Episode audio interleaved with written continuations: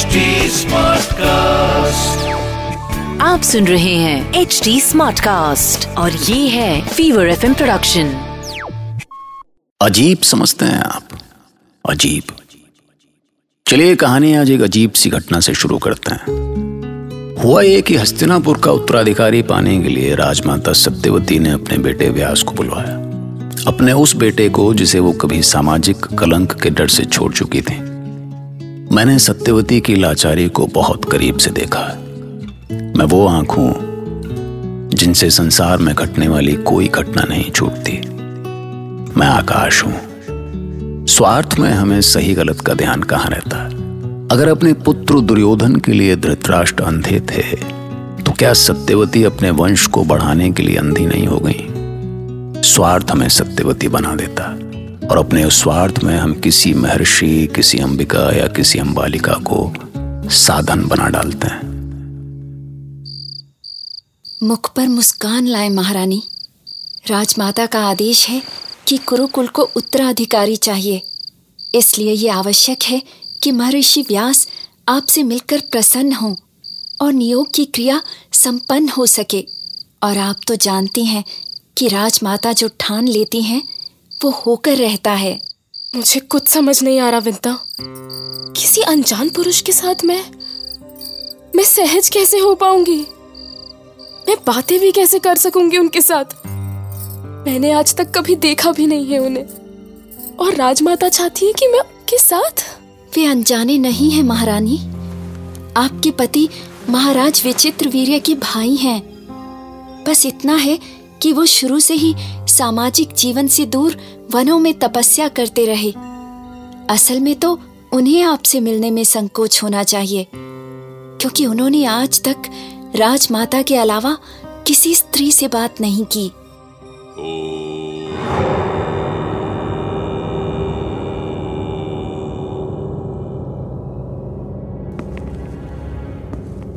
इदम सर्वम यद्भूतम यच्च भव्यम पुरुषे। मैं जा रही हूँ महारानी। महर्षि आ गए हैं। आपको अकेले ही उनका सामना करना होगा। विंता विंता सुनो तो। क्षमा करें देवी। मुझे जाना होगा। देवी।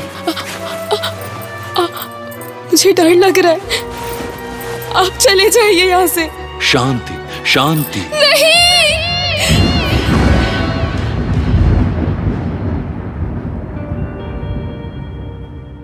महारानी अंबालिका कुछ देर में महर्षि आपके कक्ष में आएँगे। राजमाता का आदेश है कि उनके स्वागत में कोई कमी नहीं होनी चाहिए।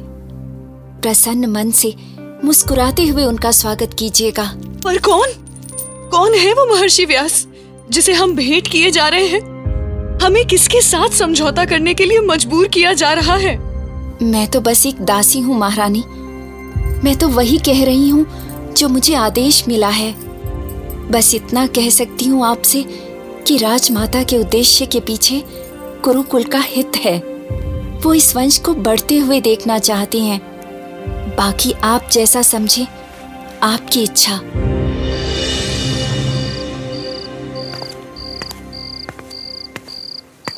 प्रणाम राजमाता। तुम अभी तक जाग रहे हो देवव्रत? इस हाल में नींद कैसे आ सकती है माते? मन में इस नियोग को लेकर जाने कितने प्रश्न घुमड़ रहे हैं। मैं समझ नहीं पा रहा हूँ कि जन्म के समय से ही वन में पले बड़े साधक ऋषि को राज राजरानियाँ कैसे स्वीकार कर सकेंगी? राजमहल में केवल फूलों की सेज नहीं, पथरीली राह भी होती है देवव्रत। अंबिका और अंबालिका को राजनीति विरासत में मिली है। मुझे विश्वास है कि उन्हें राजनीति की समझ होगी। और उसके राजसी गुणों के साथ, व्यास के ज्ञान के संयोग से हस्तिनापुर को योग्य उत्तराधिकारी मिलेंगे। मुझे इसमें कोई संदेह नहीं है। यदि आप ऐसा मानती हैं तो मुझे कुछ नहीं कहना है, राजमाता। आपके विश्वास और आपकी मान्यता पर मैं कोई प्रश्न नहीं कर सकता। मैं चलता हूँ। राजमाता राजमाता। क्या हुआ विंता? तुम ऐसे? अच्छा नहीं हुआ राजमाता। अच्छा नहीं हुआ। ऐसा क्या हो गया? महर्षि कहाँ हैं? वो अपने कक्ष में पहुँच गए हैं। पर महारानी अंबिका और अंबालिका क्या क्या हुआ उन्हें? क्षमा करें राजमाता। महारानी अंबिका उन्हें देखने का साहस भी नहीं कर सकी। उनका रूप देखकर उन्होंने आँखें बंद कर ली। ये संयोग अधूरा रह गया राजमाता। उन्हें महर्षि का आशीर्वाद तो मिला, पर भविष्य में क्या होगा, मैं कुछ नहीं कह सकती।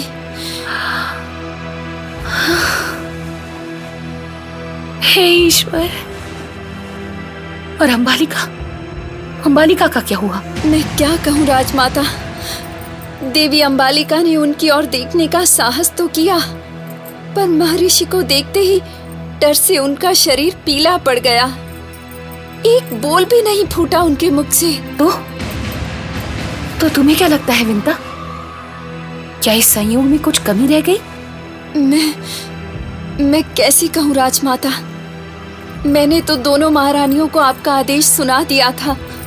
उन्हें मन कड़ा करके कक्ष में जाने को कहा, पर जाने उन्हें महर्षि का आशीर्वाद मिला भी होगा या नहीं? कहा तो मैंने सोचा था कि जितने दिन तक महर्षि यहाँ रहेंगे, दोनों रानियाँ उनकी सेवा करेंगी। पर यदि उनमें महर्षि का सामना करने का साहस ही नहीं है तो अब तुम महर्षि की सेवा में जाओ। महर्षि रुष्ट होकर महल से जाए तो ये ठीक नहीं होगा। मैं मैं कैसे? मैं तो दासी हूँ राजमाता। मैं जैसा कहती हूँ वैसा करो। जाओ महर्षि के पास। महारानी अंबिका की आँख बंद कर लेने के कारण महाराज धृतराष्ट्र अंधे ही जन्मे और डरकर पीली पड़ गए अंबालिका से तुम्हारे पिता महाराज, पांडु का जन्म हुआ। वो जन्म से ही पीले थे। पांडु रोग था उन्हें। जबकि दासी विंता से महाज्ञानी विदुर का जन्म हुआ। भारतवंश आगे बढ़ा, पर कौरवों के जन्म के बाद सत्ता के संघर्ष में उलझ गया, जिसका नतीजा तुम सबके सामने है। हम इस संकट को भी काटाएँगे, माते। आप तात विदुर के महल में सुख से रहें। वनवास और अज्ञातवास के बाद हम आपसे इसी हस्तिनापुर में मिलेंगे। नहीं माँ, आपको इतनी प्रतीक्षा नहीं करनी पड़ेगी। बाकी भाइयों को तो मैं नहीं जानता, पर मैं तेरह वर्षों तक इंतज़ार नहीं करूँगा। मौका मिलते ही पापी दुर्योधन का अंत कर डालूँगा, और मैंने जो प्रण किया है, उसे अवश्य पूरा करूँगा। पांचाली के खुले केश देख माँ। क्या ये मुझे मेरा प्रण भूलने देंगे? क्रोध में कभी कोई निर्णय मत लेना पुत्र भीम। ऐसा ना हो कि एक संकट से निकलने के लिए तुम या तुम्हारे भ्राता किसी नए संकट में उलझ जाएँ। घबरा मत माँ। ऐसा नहीं होगा। कभी नहीं होगा। क्योंकि अपना प्रण तो मैं पूरा करके ही रहूँगा। एक माता पुत्रों को ऐसे कैसे विदा कर सकती है? मेरा हृदय ऐसा डूबता जा रहा है कि जाने तुम सब के आने तक जीवित भी रह पाऊँगी या नहीं। पांचाली का ध्यान रखना। विवाह के बाद इसने इतने सुख के पल नहीं देखे, जितने दुख उठाए हैं। हर क्षण तुम सबके साथ संघर्ष ही करती रही। ये कहकर मुझे अपने पतियों से अलग ना करे माँ। यदि इनका सुख मेरा है तो इनके दुख भी तो मेरे हैं। बस हमें आशीर्वाद दीजिए। हस्तनापुर में मेरे दिन तुम सबके लिए ईश्वर से प्रार्थना करते हुए बीतेंगे। बहु नकुल और सहदेव का ध्यान रखना। मुझे इनकी चिंता लगी रहेगी। अब हम बच्चे नहीं रहे माते आप हमारी चिंता मत किया कीजिए। एक माँ के लिए बच्चे कभी बड़े नहीं होते पुत्र। अब जाओ देर हो रही है। हस्तिनापुर की प्रजा राजमार्गों पर निकल आई है। संकट की इस घड़ी में प्रजा आप सभी के साथ है। राजपुरोहित श्रीधाम में राज्य की सीमा तक आप सबको विदा करने जा रहे हैं। पांडु पुत्रों मैं ऋषि धौम में आप सभी की यात्रा की मंगल कामना करता हूँ। राज परंपरा के अनुसार मैंने अपने कर्तव्य का निर्वाह किया है। किंतु व्यक्तिगत रूप से मैं आप सभी को सचेत करना चाहता हूँ कि वनवास काल में हर क्षण सावधान रहें। कुमार दुर्योधन और उनके मामा शकुनी कभी भी घात कर सकते हैं। आगे रात्रि विश्राम गंगा के तट पर ही कीजिएगा।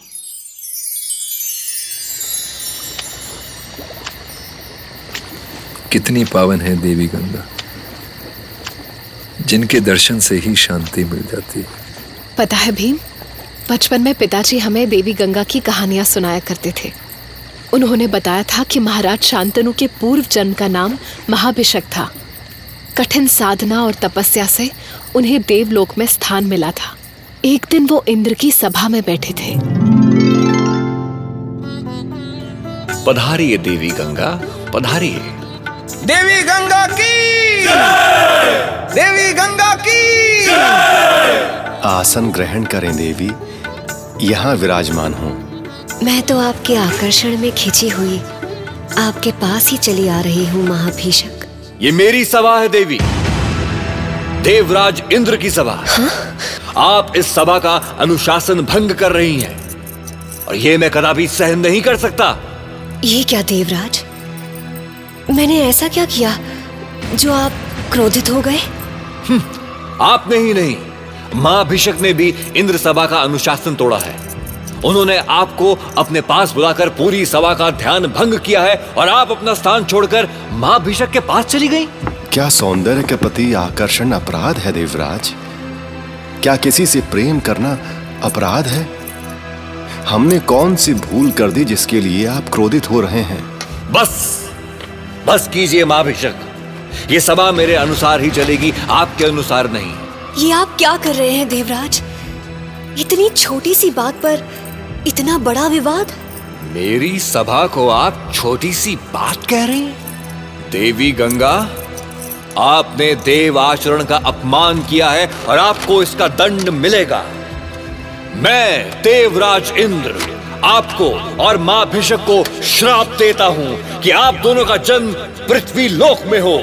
दोनों धरती लोक में जन्म लें।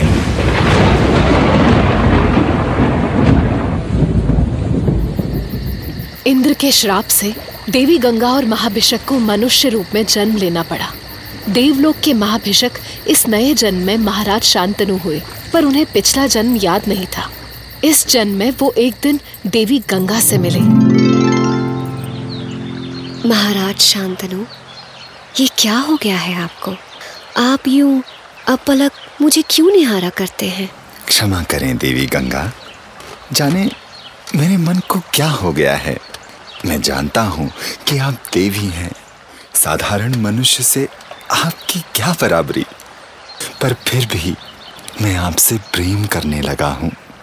आपके देखे बिना मुझे एक क्षण भी चैन नहीं मिलता। इसमें आपकी भावना का कोई दोष नहीं, महाराज शांतनु। प्रेम देव और मनुष्य के बीच कोई भेद नहीं करता। मैं आपके प्रेम का सम्मान भी करती हूँ, पर आपकी इस भावना से भला क्या हो सकता है? मैं आपको हस्तिनापुर के राजमहल में महारानी का सम्मान देना चाहता हूँ, गंगे। आपसे विवाह करके अपने जीवन में आपके प्रेम की धारा बहाना चाहता हूँ देवी। पर महाराज मेरा ये रूप चंचल है। विवाह का बंधन मुझे बाँध नहीं सकता। आपको कोई बंधन नहीं होगा देवी। आप राजमहल में उन्मुक्त रहेंगी। ठीक है मैं आपसे विवाह कर सकती हूँ महाराज। पर उससे पहले उससे पहले आपको वचन देना होगा कि आपसे विवाह के बाद मैं जो कुछ भी करूँ आप कभी मुझसे ये नहीं पूछेंगे कि मैंने ऐसा क्यों किया। मुझे स्वीकार है देवी। आप राज परंपरा के अनुसार अपनी इच्छा से जीवन जिएँगी। आपके मार्ग में मैं कभी बाधा नहीं बनूँगा। राज परंपरा का बंधन भी मुझे स्वीकार नहीं है महाराज शांतनु। दरअसल शांतनु गंगा के प्रेम में ऐसे पागल थे कि उन्होंने उनकी सारी शर्तें मान ली। और गंगा उनकी पत्नी के रूप में हस्तिनापुर आ गई। फिर कुछ समय बाद एक बच्चे का जन्म हुआ। पर महाराज, शांतनु अपने बच्चे को जी भरकर देख भी नहीं पाए थे कि गंगा उसे नदी में बहाई पर गंगा ने ऐसा किया क्यों? सवाल तो है। महाभारत।